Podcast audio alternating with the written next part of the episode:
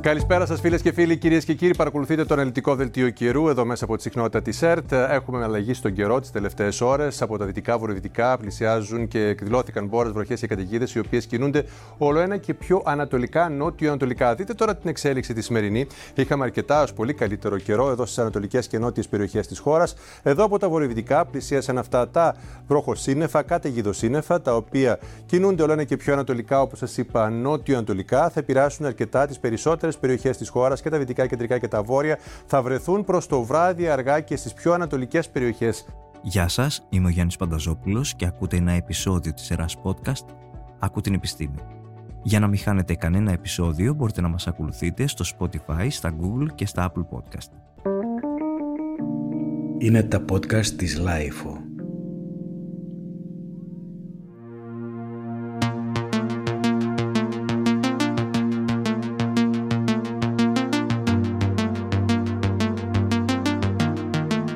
Χαίρετε κυρίες και κύριοι, φίλες και φίλοι. Σοβαρή επιδείνωση αναμένεται να παρουσιάσει ο καιρός, όπως τονίζουμε εδώ στην ΕΡΤ μέρε πριν, κυρίως κατά τη διάρκεια της αυριανής ημέρας. Και μάλιστα η επιδείνωση, η σοβαρή επιδείνωση, το παραλαμβάνω και το τονίζω, θα λάβει χώρα ήδη και από τις επόμενες κιόλας ώρες μέσα στη νύχτα στην Δυτική Ελλάδα. Όπως βλέπετε χαρακτηριστικά και με τη φωτογραφία δίπλα μου, θέλει προσοχή στην Δυτική χώρα.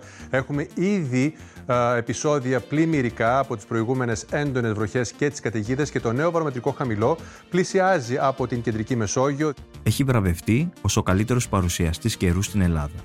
Ήταν ο πρώτος που έφερε κυρίως από το 2003 καινοτόμες ιδέες στην παρουσίαση του δελτίου καιρού. Καθημερινά, μέσα από την συχνότητα της R3, μας λέει τον καιρό με εξελιγμένα γραφικά, χάρτες και υψόμετρα χιονόπτωσης, αλλά και σήματα προειδοποίησης επικίνδυνων καιρικών φαινομένων. Σήμερα έχουμε τη χαρά και την τιμή να φιλοξενούμε στο podcast τον κύριο Σάκη Αρναούτογλου, τον άνθρωπο που επιμελείται τα δελτία καιρού της R3 και σημειώνει υψηλές τηλεθεάσεις έχοντας φανατικό κοινό να τον ακολουθεί. Κυρία Αρναούτογλου, ευχαριστούμε πολύ που είστε μαζί μας σήμερα εδώ στο podcast «Άκου την επιστήμη». Ένα μεγάλο ευχαριστώ εγώ, αν και έχω λίγο μια βραχνάδα, ε, έχω κρυώσει λίγο το τελευταίο 24 ώρο και είχα και λίγο πυρετό, αλλά είναι μεγάλη μου τιμή που είμαι σε αυτό το podcast γιατί παρακολουθώ τη live σχεδόν όλα τα podcast όσο μπορώ τουλάχιστον. Να είστε καλά. Τώρα έχουμε μια καλή εισαγωγή με αυτό που μας είπατε για τη βραχνάδα. Να υποθέσω ότι είναι λόγω του καιρού να κάνουμε έτσι μια εισαγωγή. Λόγω του καιρού δεν νομίζω, ήμουν λίγο απρόσεκτος και τις τελευταίες φορές, επειδή αγκαλιαζόμασταν με πολλούς φίλους κτλ., ίσως κάτι κόλλησε, αλλά δεν το μετανιώνω γιατί περάσαμε καλά. Είχαμε ένα reunion προχθές και ήταν εντυπωσιακό. Μετά από 35 χρόνια είδα ανθρώπους που πραγματικά ήθελα να τους δω τόσα χρόνια. Τέλεια. Μεγαλώσαμε, κυρία Αρναούτογλου, σε μια εποχή που τα δελτία του καιρού, όπως τα θυμάμαι και εγώ, ήταν κάπως απρόσωπα, κάπως διακπεριωτικά, κάπως βαρετά. Τώρα μου έχει κάνει τεράστια εντύπωση ότι οι υπολογιστές, κινητά, κάθε είδους συσκευές, τηλεόραση, ραδιόφωνο παρέχουν συνεχώς πληροφορίες για τον καιρό. Τι είναι αυτό που κατά τη γνώμη σας έχει αυξήσει τη ζήτηση για, την ακριβή, έτσι, για μια ακριβή μετεωρολογική πρόγνωση; Νομίζω δεν έχει αυξηθεί η ζήτηση. Ξεκίνησαν αυτά τα προγνωστικά μοντέλα να είναι ελεύθερα στις αρχές του 2000 ε, στο ίντερνετ και από εκεί και μετέπειτα, επειδή οι πρώτοι Αμερικάνοι έχουν το GFS το μοντέλο, το Global Forecast System, το οποίο το διαθέτουν ελεύθερο και είναι, το τονίζω αυτό, ήταν οι πρώτοι που το ξεκίνησαν, μπόρεσαν ε, πάρα πολύ έτσι, διαδικτυακά να δημιουργήσουν και κάποιες ε, μικρότερες εταιρείες, οι οποίες επειδή είναι ελεύθερο το προϊόν αυτό, να προσαρμόσουν και να δημιουργήσουν ε, καιρικά site τα οποία δεν είχαν μεγάλο κόστος και τα οποία είχαν επίσης ευρεία αναγνώριση, να το πω έτσι, Οπότε ξεκίνησε λοιπόν το διαδίκτυο να κάνει όλη αυτή την εξέλιξη από το 2000 και μετέπειτα και μπήκε πλέον ο καιρός σε κάθε, όχι μόνο σπίτι, σε κάθε κινητό. Στη συνέχεια φάνηκε ότι η ζήτηση είναι μεγάλη, γιατί όταν βλέπει κάποιος ότι μπορεί να έχει τον καιρό έστω για τρίωρο, για εξάωρο κτλ., σου λέει ότι νιώθω κι εγώ από μόνος του ότι δεν χρειάζομαι τα υπόλοιπα δελτία ή οτιδήποτε, μπορώ να το δώσω στο δικό μου το κινητό. Εκεί εδώ έχουμε όμως κάποιες παγίδες, οι οποίες μπορούμε να λύσουμε στη συνέχεια. Το λέω με την έννοια ότι παλαιότερα θυμάμαι να υπάρχει ο καιρός για τους αγρότες από την ε, συχνότητα της κρατικής τηλεόρασης. Πάρα πολύ καλό. Αυτό ήταν ένα δελτίο το οποίο όσοι ασχολούμαστε με τον καιρό, με την ε, πρόγνωση και συγγνώμη που διακόπτω, ναι, ναι, ναι. Ήταν, ε, πέρασε στην ιστορία με πάρα πολύ σοβαρότητα, με πολύ καλή δουλειά και ήταν ένα πολύ χρήσιμο εργαλείο. Αυτό ότι και ξαφνικά, για να το πω έτσι λίγο πιο. σαν να έχει γίνει μόδα ο καιρός. Δεν ξέρω αν συμφωνείτε ή όχι. Δεν θα το έλεγα μόδα. νομίζω ότι αναγνωρίστηκε η αξία του. Θα μου επιτρέψετε να το πω αυτό. Διότι παλαιότερα, επειδή δεν είχαμε στη διάθεσή μας τόσες πληροφορίες πάνω σε αυτό, δεν γνώριζε και ο κόσμος την αξία της πρόβλεψης και της ε, πρόληψης από έντονα καιρικά φαινόμενα. Θα μου πείτε, και τώρα λέμε με, λόγω της κλιματικής κρίσης έχουν αυξηθεί η συχνότητά τους κτλ. Όχι, και τότε είχαμε έτσι, έντονα καιρικά φαινόμενα, αλλά δεν γνώριζε ο κόσμος ότι θα μπορούσε να, προ, να προειδοποιηθεί, με συγχωρείτε, έγκαιρα. Τώρα το βιώνει αυτό, ότι γίνεται, μπορεί να προειδοποιηθεί και αυτό αποκτά μεγαλύτερο ενδιαφέρον και για τους αγρότες, όταν ένας αγρότης ε, ξέρει ότι μπορεί να προγραμματίσει πάρα πολύ καλά για τα επόμενα 24 ώρα έως και εβδομάδα, δεκαήμερο τις δουλειές του, τότε γιατί όχι, γιατί και αυτό έχει κέρδος για, όχι μόνο για αυτούς, για τον κόσμο που έχει άμεση έτσι, σχέση επαγγελματικά με τον καιρό. Το υπενηχθήκατε και πριν ότι η μεγάλη ζήτηση έχει και κάποιες παγίδες. Βλέπουμε και εμείς τελευταία ναι. ότι υπάρχουν πολλά fake news που διακινούνται για τις καιρικές προβλέψεις, ένα κυνήγι του κλικ, Πώς το βλέπετε εσείς αυτό, ποιες παγίδες ελοχεύουν; Είναι πάρα πολύ ωραία ερώτηση. Λοιπόν, από πού να αρχίσω τώρα, γιατί πρέπει να τα βάλω στη σειρά. Οι παγίδες είναι ότι αυτή η πρόγνωση που βλέπουμε στο κινητό μας μπορεί να αλλάξει ένα εξάωρο.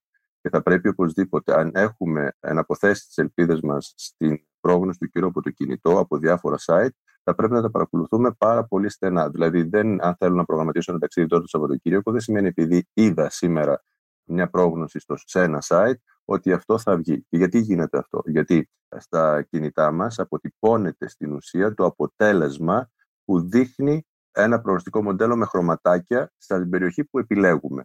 Φανταστείτε λοιπόν ότι επιλέγουμε, για παράδειγμα, να πάμε στα Καλάβρητα.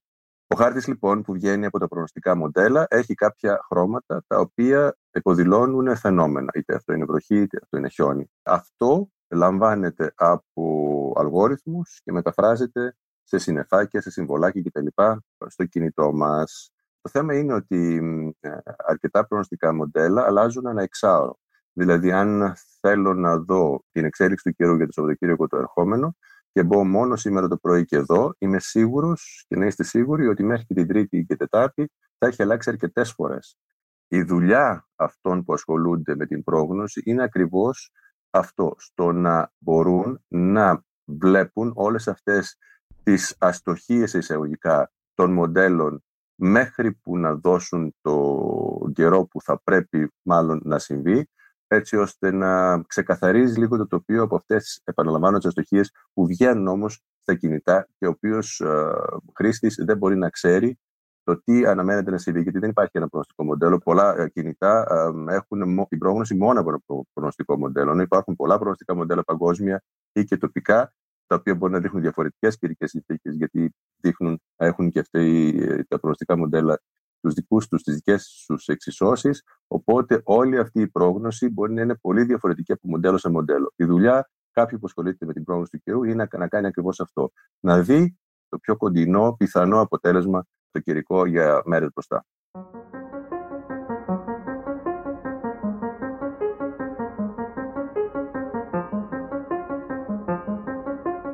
Αυτό το κυνήγι του κλικ, πώς το βλέπετε; Είναι παγκόσμιο φαινόμενο, έτσι. Δεν είναι κλικ μόνο για τον καιρό. Νομίζω είναι κλικ για όλες τις ειδήσεις, το οποίο είναι λίγο τρομακτικό, γιατί εκτίθενται ε, και εκτίθεται ε, πολλοί έτσι, κόσμος, χωρίς να θέλει. Ένας είμαι και εγώ από αυτούς, διότι μπορεί να λες άλλα στο δελτίο, άλλα να γράφεις και ο τίτλος, ο οποίος αναπαράγεται από όλο το ίντερνετ, είναι εντελώς διαφορετικός. Δηλαδή να λες ότι μπορεί να χιονίσει στη Βόρεια Ελλάδα το Σαββατοκύριακο και στην Νότια Ελλάδα να έχει 17 με 20 βαθμούς το χειμώνα και ο τίτλος είναι ότι έρχεται χιονιάς.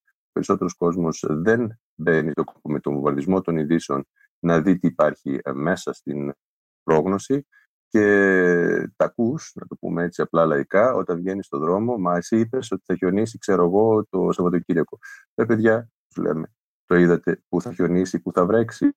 Μα ο τίτλος έλεγε χιονιάς στην Ελλάδα. Οπότε αυτός ο αποπροσανατολισμός των πολιτών δημιουργεί επίσης και ένα, ένα θυμό, θα έλεγα, στον κόσμο, ο οποίος είναι άδικος για σε τέτοιες περιπτώσεις, ειδικά όσοι ασχολούνται με την πρόγνωση για αρκετές ημέρε μπροστά. Βέβαια, το κυνήγι των κλικ είναι για όλες τι ειδήσεις, το ξέρουμε, πρέπει να φιλτράρουμε. Είναι ένα θέμα το οποίο θα πρέπει από τα παιδιά, από την παιδική ηλικία, να διδάσκεται πλέον στο σχολείο, γιατί θα χειροτερεύσει σίγουρα μέρα με τη μέρα. Τι θα μας λέγατε ότι είναι τα παγκόσμια μετεωρολογικά μοντέλα, έτσι όπως ωραία τα περιγράφετε και στα δελτία του καιρού; Λοιπόν, πέστε ότι ε, είμαστε, τώρα είμαστε νομίζω τρεις έτσι που έχουμε τώρα ο τεχνικός, εσείς και εγώ, έτσι, σε αυτή την περίπτωση που μιλάω. Είμαστε τρεις πηγές, οι οποίες νιώθουμε, για παράδειγμα, το τι καιρός επικρατεί. Ο τεχνικός θα μου πει για τον άνεμο, εσείς θα μου πείτε για τη θερμοκρασία, εγώ θα σας πω για τα σύννεφα. Σας το λέω πάρα πολύ απλά, έτσι. Ναι, ναι. Εμείς οι τρεις λοιπόν θα δώσουμε αυτά τα δεδομένα σε έναν κεντρικό υπολογιστή, τα οποία δεν είναι μόνο τρία, απλά σας λέω είναι 1013. Ε, από υγρασίες, από ανέμους, από ανέμους σε όλα τα επίπεδα της ατμόσφαιρας, από σημείο δρόσου, από ύψους βροχής, από, από, από, από. Εγώ λέω το κάνω έτσι απλά για να το καταλάβει ο κόσμος. Αυτά τα δεδομένα θα πάνε σε έναν κεντρικό υπολογιστή, ο οποίος θα προσπαθήσει να δώσει με αυτά τα στοιχεία και με, τα, με αυτά που έχει πάρει τα τελευταία εξετρά την πιθανή πορεία των φαινομένων αν αυτά υπάρχουν από περιοχή σε περιοχή. Φανταστείτε λοιπόν να έχουμε μια συννεφιά στην Ιταλία, την οποία την καταγράφουν και εκεί οι Ιταλοί μετεωρολόγοι, παίρνουν όλα αυτά τα στοιχεία και γίνεται μια προσωμείωση του επόμενου 24 ώρου, του επόμενου 24 ώρων, πού θα κινηθούν αυτά τα σύννεφα. Θα πάνε προς Ελλάδα, θα πάνε προς τα υπόλοιπα Βαλκάνια ή προς την Βόρεια Αφρική. Αλλά πρέπει να έχουμε στοιχεία, τα οποία χωρίς αυτά δεν θα μπορούσαν τα, οι υπολογιστές να ε, προσωμιώσουν την κίνηση αυτό που συμβαίνει στην ατμόσφαιρα. Δεν ξέρω αν έγινε κατανοητό. Ε, βέβαια. Θέλω να πάμε τώρα σε αυτό που απασχολεί πάρα πολύ κόσμο. Για παράδειγμα, Έχουμε το φαινόμενο της παρατεταμένης καλοκαιρίας στην καρδιά του φθινοπόρου, αλλά και εκδήλωση βροχών, χαμηλών θερμοκρασιών στα μέσα του καλοκαιριού. Αυτό είναι ένα πρωτόγνωρο φαινόμενο ή όχι; Όχι, όχι, όχι αυτό δεν είναι καθόλου πρωτόγνωρο. Ε, υπάρχουν περιπτώσεις στο παρελθόν όπου είχαμε και χιονοπτώσεις αρχές Ιουνίου γύρω από τα Πιφλόρινα, από την πόλη της Φλόρινας, τα ορεινά του νομού Φλόρινας. Το ότι χιονίζει, μπορεί να χιονίσει και στον Όλυμπο Ιούνιο, Ιούλιο, μήνα πάνω από τα 2600 μέτρα δεν είναι κάτι πρωτοφανές. Αυτό που συμβαίνει, γιατί υπάρχει και κόσμος ο οποίος θα μας ακούσει τώρα και θα πει ναι, με την κλιματική αλλαγή αποτελείται κομμάτι ενός συστήματος το οποίο θέλει να φέρει ε, πράσινους φόρους και να μας βάλει κτλ.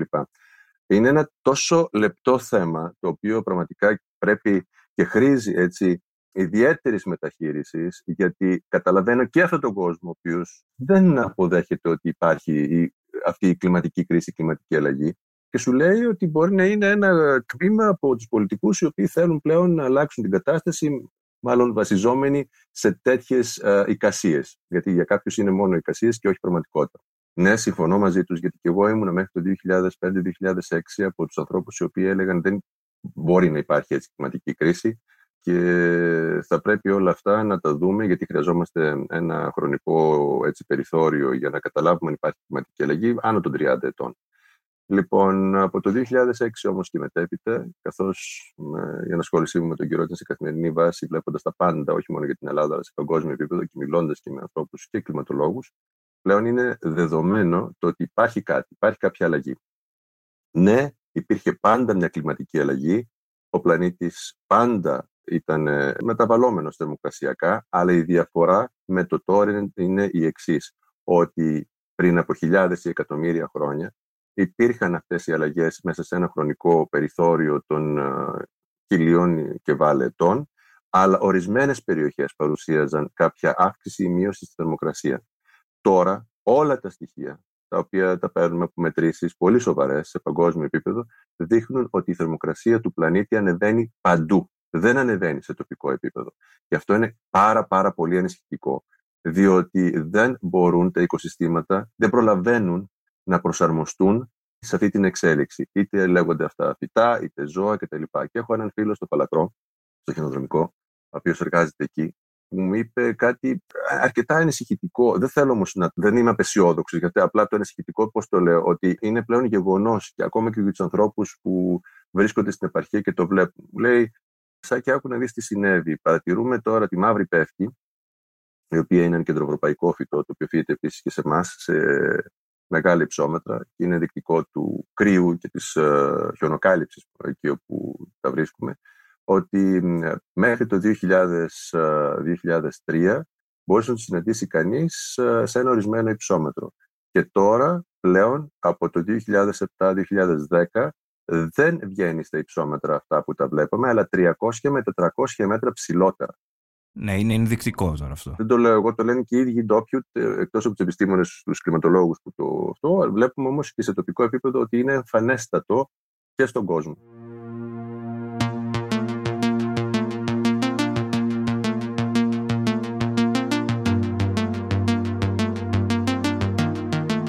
Υποστηρίζουν πολλοί και αρκετοί οι ακαδημαϊκοί ότι έχουμε χάσει πλέον τις τέσσερις εποχές. Το βλέπουμε τώρα, λέμε το πρωί έχει δροσιά, το μεσημέρι ζέστη, το βράδυ πάλι κρύο. Εσείς τι πιστεύετε; Εγώ πιστεύω το εξής ότι οι εποχές ακόμα, κυρίως στην εύκρατη ζώνη στην οποία ζούμε, υπάρχουν, αλλά οι αστικές νησίδες που έχουμε δημιουργήσει, οι οποίες έχουν γίνει ιδιαίτερα μεγάλες, π.χ. Θεσσαλονίκη, κυρίως Αθήνα, και ειδικά με τον τρόπο ρημοτόμησης έτσι και ο τρόπος που φτιάξαμε τις πόλεις μας, τις μεγάλες όμως, θέλω να τονίσω, δεν μας αφήνει αυτή η κατάσταση να γευτούμε την ε, αλλαγή της εποχής. Όταν ε, στην Αττική και στην Αθήνα, στο κέντρο, μπαίνουμε από το καλοκαίρι από το ένα κλιματιστικό στο άλλο και πάμε πλέον μετά από το φθινόπωρο στο χειμώνα από το ένα καλοριφέρ στο άλλο, χάνουμε τις όποιες έτσι θερμοκρασιακές αλλαγές κατά τη διάρκεια των ε, μηνών γίνονται ή λαμβάνουν χώρα. Στην ε, επαρχία όμως, η θερμοκρασία, μπορώ να σας πω, δηλαδή σημερινές θερμοκρασίες, που υποτίθεται τέλειο Οκτώβριο έπρεπε να έχει κάποια ψύχρα, 17 και 18 βαθμούς αντίστοιχα σε Θεσσαλονίκη και Αττική. Αυτές οι θερμοκρασίες δεν έχουν καμία σχέση με την ε, επαρχία, με την υπηρετική χώρα, όπου η Δράγιο πέφτει και έπεφτε και τις προηγούμενες μέρες κοντά στους συν 3 με συν 5 και συν 6 βαθμούς. Εκεί τα έχουν ανάψει τα καλοριφέρ, τις όμπες και τις θερμάστρες, διότι πραγματικά κάνει κρύο. Εκεί φοράνε μπουφάν ήδη από τα, από τις, ε, από τα μέσα Σεπτεμβρίου, μην πω και από τις αρχές, ενώ εμείς στην Αθήνα και στη Θεσσαλονίκη, στο κέντρο, θα τα χρειαστούμε τα μπουφάν με μια ιδιαίτερα έτσι, σημαντική ψυχρή εισβολή. Και το βλέπουμε αυτό ακόμα και στα βόρεια, μεταξύ βορείων προαστίων και ε, λεκανοπεδίου. Δηλαδή στην Ιπποκράτιο πολιτεία η θερμοκρασία, η διαφορά το υπερβόρειο προάστια με το κέντρο μπορεί να αγγίζει και τους 7, ενίοτε και 8 με 9 βαθμούς. Είναι εντυπωσιακά μεγάλη θερμοκρασιακή διαφορά. Είναι σημαντικό αυτό μας λέτε. Στην ουσία στις μεγάλες πόλεις δεν μπορούμε να βιώσουμε. Ακριβώς. Αυτή είναι η ε, άποψή μου. Ναι, ναι, πολύ σημαντικό. Θέλω να πάμε και σε ένα άλλο θέμα. Έχει γίνει μεγάλη συζήτηση για τις ονομασίες πλέον που δίνουμε στις κακοκαιρίες. Θέλω να μου πείτε αν έχετε παρατηρήσει κάποια βελτίωση ως προς την στόχευση αυτή, γιατί στο τέλος βλέπω ότι καταλήγουμε να γίνεται ένα αντικείμενο χλεβασμού. Τι λέτε; Επίσης πολύ σημαντικό ερώτημα, αλλά δεν ξέρω πώς να τοποθετηθώ πάνω σε αυτό, διότι δεν θεωρώ άσχημη πρωτοβουλία και από την Εθνική Μετεωρολογική Υπηρεσία να ονοματίζονται βαρομετρικά χαμηλά. Το θέμα είναι ότι θα πρέπει να υπάρξουν κάποιοι κανόνες σε ποια βαρομετρικά χαμηλά θα πρέπει να. Γιατί υπάρχει μια συνεργασία τώρα της δικής μας Μετεωρολογικής Υπηρεσίας με την Ιταλία, την ε, Κύπρο και το Ισραήλ.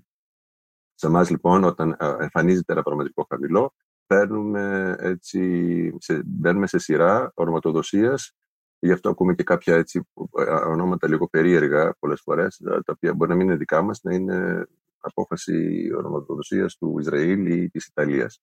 Όπως δεν θυμάμαι τώρα, ήταν ένα περίεργο όνομα τελευταία φορά ήταν και λίγο αστείο, αλλά δεν θα πρέπει να το βλέπουμε σαν αστείο. Είναι ξενικό ε, και το δίνουν αυτό γιατί; Ο Ντανιέλ νομίζω ήταν, Δανιήλ. Δανιήλ και φόβος. Υπήρχε mm. και ένα πραγματικό χαμηλό φόβος. Αν θυμάμαι καλά, πριν από κάποιους μήνες. Το οποίο φόβησε μόνο από το άκουσμα του και όχι από το τι έδωσε.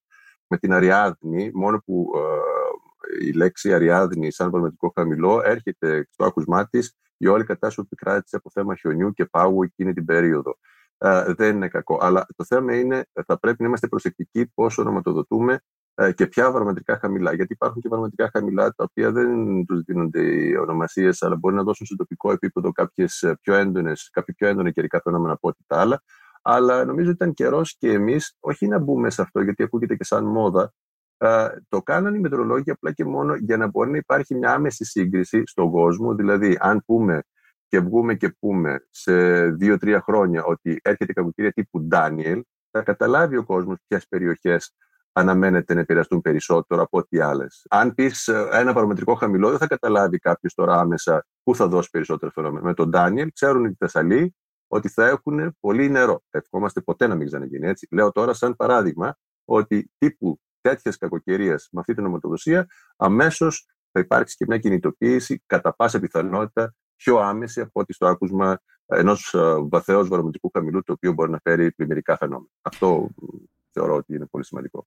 Τα ακραία φαινόμενα θεωρείτε ότι έχουν αυξηθεί και το λέω γιατί. Πάρα πολύ. Το λέω ναι, ότι ναι, ναι. υπάρχει και ένας πανικός όμως ταυτόχρονα. Δηλαδή, εσείς πώς θα το σχολιάζετε; Έχουν αυξηθεί και αυτό γιατί.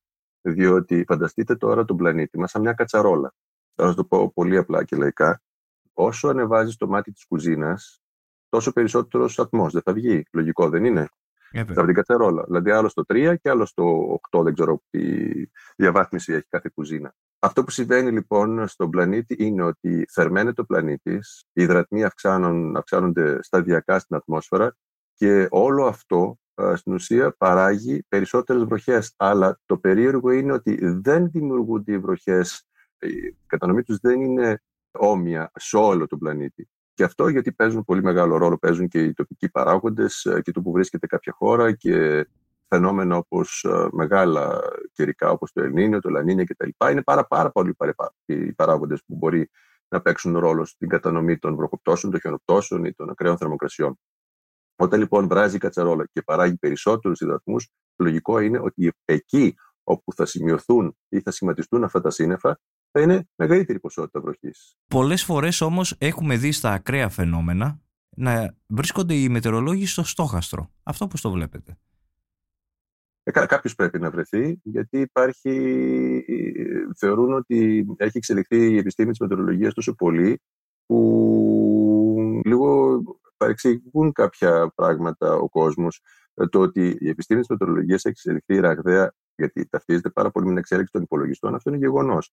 Αυτές οι μετρήσεις που είχαμε πει προηγουμένως, ότι τρεις μας θα κάναμε και θα δίναμε σε έναν υπολογιστή, αυτές είναι μετρήσεις ε, κάποιες. Δεν έχεις σκαναριστεί όλος ο πλανήτης για να μπορεί ένας υπολογιστής να ξέρει ακόμα και την θαλάσσια άβρα που μπορεί να παράξει μια λίμνη, για παράδειγμα, ξέρω εγώ, μαραθώνας.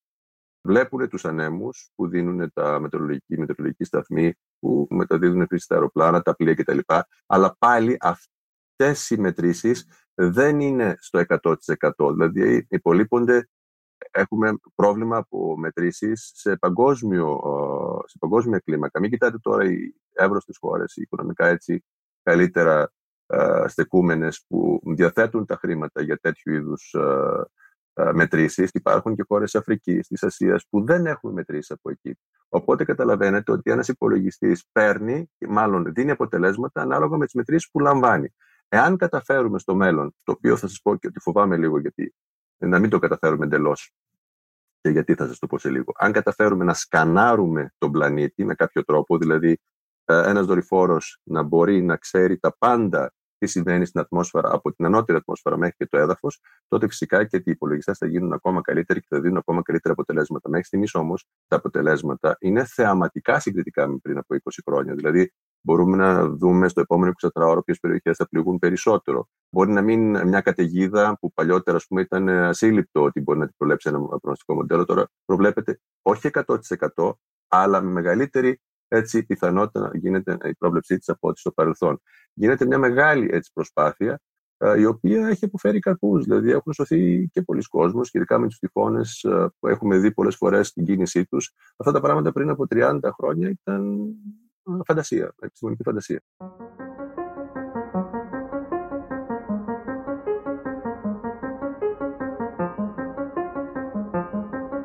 Όταν παρουσιάζεται το δελτίο καιρού, θέλω να δω όταν προβλέπετε κάποιο ακραίο φαινόμενο, υπάρχει επικοινωνία με την πολιτεία, σας ζητούν τη γνώμη σας; Πολλές φορές και οι πυροσβεστικοί. Έχουν υπάρξει και στο διαδίκτυο. Έχω, τώρα δεν μου αρέσει να λόγω τα γένια μου, έχω βρεθεί από, από την πυροσβεστική της Λέσβου, ο κύριος Νικολάου στην uh, αρχή της Ολυμπιακής Φλόγας uh, με την Κινέζικη αντιπροσωπεία με είχε πάει τηλέφωνο πριν από πέντε μέρες και μου έδωσε συγχαρητήρια επιστολή για την εξέλιξη. Δηλαδή, όποιος θέλει να βοηθήσει, μπορεί, ερχόμαστε σε επαφή και δίνουμε και τη γνώμη. Ειδικά με τα χιόνια του χειμώνα, στο κυρίε και τα υπάρχει. Όλο ένα και έτσι μια θέληση για να υπάρχει αυτή η επικοινωνία. Μιλήσατε πριν για το γεγονός ότι μπορεί η μετεωρολογία να εξελιχθεί πάρα πολύ, αλλά κάτι θέλατε να πείτε για συνεχίσετε το συλλογισμό σας. Ευχαριστώ που μου δίνετε την ευκαιρία, γιατί είναι πάρα πολύ σημαντικό κομμάτι. Όλοι θέλουμε με την τεχνολογία να πάνε όλα καλύτερα τα πράγματα, να εξελίσσει τη μετρολογία φυσικά. Κατά τη γνώμη μου, δεν θα πρέπει να εξελιχθεί τόσο ώστε να αποτελέσει ένα όπλο, γιατί όποιος μπορεί και προβλέπει τον καιρό και θα προβλέψει τον καιρό στο 100%, αυτό στην ουσία είναι ένα υπερόπλο έναντι άλλων χωρών. Οπότε φανταστείτε τώρα λοιπόν να υπάρχει μια μετρολογική υπηρεσία η οποία να έχει αποδείξει ότι μπορεί να προβλέψει τον καιρό για ένα μήνα, ένα μισή μήνα, δύο μήνες. Καταλαβαίνετε τι θέλω να πω, και να πει ότι το καλοκαίρι στην Ελλάδα, μην πάτε το καλοκαίρι στην Ελλάδα, ή δεν θα το πει έτσι, προτιμήστε τις ε, χώρες της ε, νοτιοδυτικής Ευρώπης, την Ισπανία και την Πορτογαλία, η οποία θα έχει δροσιές καλές, αλλά με καλές θερμοκρασίες καλοκαιρινός ο καιρός, αλλά η Ανατολική Μεσόγειος θα έχει ένα 15ημερο, 20ημερο κάψωνα άνω των 40 βαθμών. Πού θα προτιμήσετε να πάτε; Στην Πορτογαλία, δεν θα πάτε, ή στην Ισπανία. Οπότε φανταστείτε τώρα εμείς που είμαστε μια χώρα τουριστική, να βγαίνουν τέτοια προγνωστικά, τέτοιες προγνώσεις, τις οποίες τελειώσαμε σε κάποια φάση. Μπορεί εμείς να έχουμε τον κόσμο, αν οι Ισπανοί, οι Πορτογάλοι, οι Τούρκοι θα έχουν περισσότερη ζέστη. Αλλά καταλαβαίνετε ότι είναι ένα παιχνίδι πολύ, πολύ επικίνδυνο στο ποιοι θα λαμβάνουν υπόψη αυτές τις προγνώσεις και αν θα έχουν ένα αποτέλεσμα στο κοινό ε, σε παγκόσμιο επίπεδο, γιατί θα τα ακούνε πλέον όλοι, από τους Ιάπωνες μέχρι και τους Αμερικανού. Δεν είναι μόνο ευρωπαϊκό το θέμα. Οπότε εύχομαι να, η μετρολογία να γίνει τόσο καλή, αλλά να μην φτάσει σε σημείο να αποτελεί ένα υπερόπλο ε, σε χέρια κάποιων οι οποίοι το μόνο που θα κάνουν είναι να βγάζουν λεφτά από αυτό.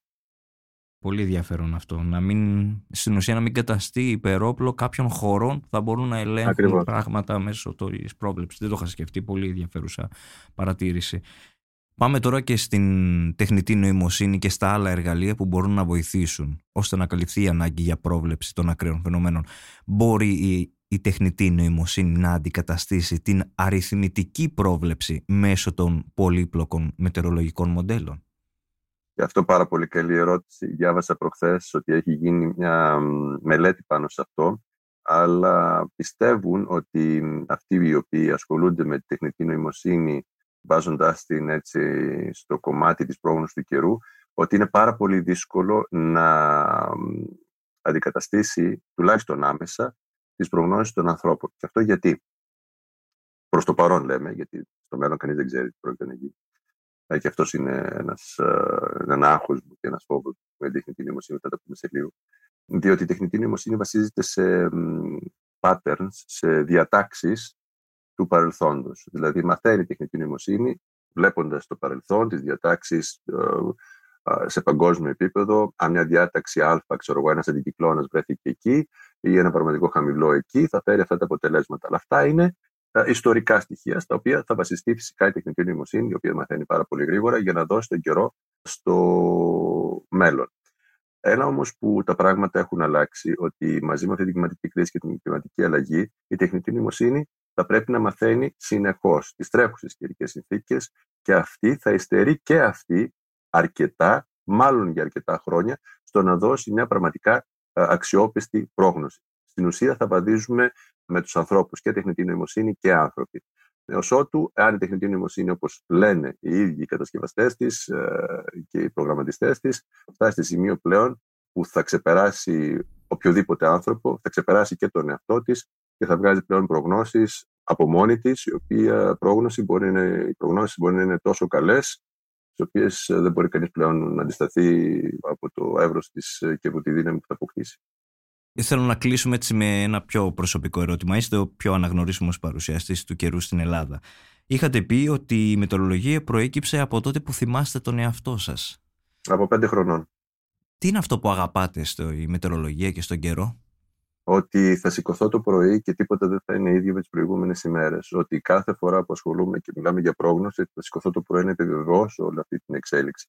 Είναι κάτι το οποίο μου δίνει ζωή, είναι κάτι το οποίο καθημερινά μου δίνει ένα κίνητρο να σηκωθώ από το κρεβάτι. Τώρα ακούμε λίγο σαν καταθλιπτικός, όχι δεν το λέω αυτό, επειδή αγαπώ πάρα πολύ τη δουλειά μου. Είναι όμως ένα έξτρα κίνητρο να σηκωθώ να πιω τον καφέ μου και να δω το τι έγινε και το τι μέλη καιρογενέστε. Δηλαδή, βλέποντας αυτά, να διορθώσουμε εκείνο, να προχωρήσουμε. Υπάρχουν άνθρωποι οι οποίοι, όπως είπαμε και προηγουμένως, έτσι έχουν ανάγκη από καιρικές προγνώσεις και βλέπουμε η ανάγκη όλο και μεγαλώνει.